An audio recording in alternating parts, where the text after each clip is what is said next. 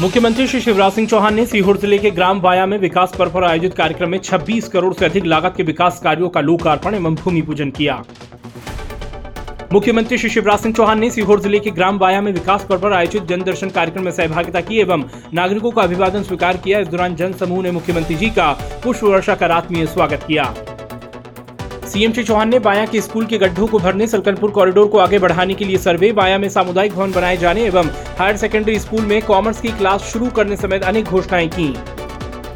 मुख्यमंत्री श्री शिवराज सिंह चौहान का भोपाल में आयोजित आशा उषा आशा पर्यवेक्षक कार्यकर्ता सम्मेलन में लाडली बहना योजना के लिए बहनों ने सम्मान कर आभार व्यक्त किया।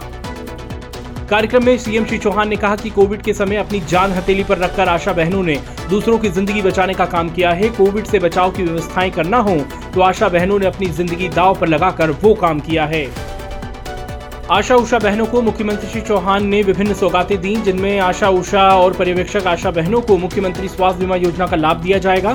सेवानिवृत्ति आयु साठ की बजाय बासठ साल होगी। आकस्मिक अवकाश भी प्रदान किया जाएगा। हर आशा उषा बहन को मुख्यमंत्री लाडली बहना योजना में शामिल किया जाएगा।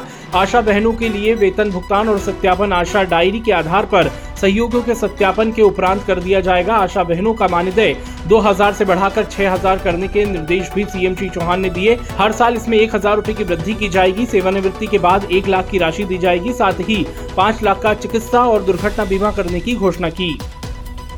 मुख्यमंत्री श्री शिवराज सिंह चौहान ने भोपाल में अंतर्राष्ट्रीय बाघ दिवस कार्यक्रम में प्रदेश के वन क्षेत्र में टाइगर और अन्य वन्य प्राणियों की रक्षा के लिए उत्कृष्ट सेवा देने वाले वन क्षेत्रपाल, वन रक्षक, महावत और वन विभाग के अन्य अधिकारी कर्मचारियों को सम्मानित किया।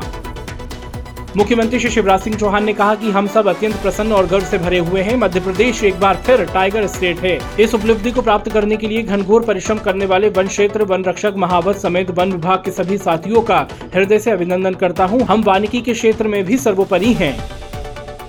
मुख्यमंत्री श्री शिवराज सिंह चौहान द्वारा प्रदेश के पुलिस अधिकारियों, कर्मचारियों के हित में की गई महत्वपूर्ण घोषणाओं के लिए पुलिस महकमे द्वारा आज मुख्यमंत्री निवास समर्थ भवन में मुख्यमंत्री जी का स्वागत एवं आभार व्यक्त किया गया। अपने प्रतिदिन पौधरोपण के संकल्प के क्रम में मुख्यमंत्री श्री चौहान ने भोपाल के स्मार्ट पार्क में आज पीपल जामुन और गुड़मोहर के पौधे रोपे।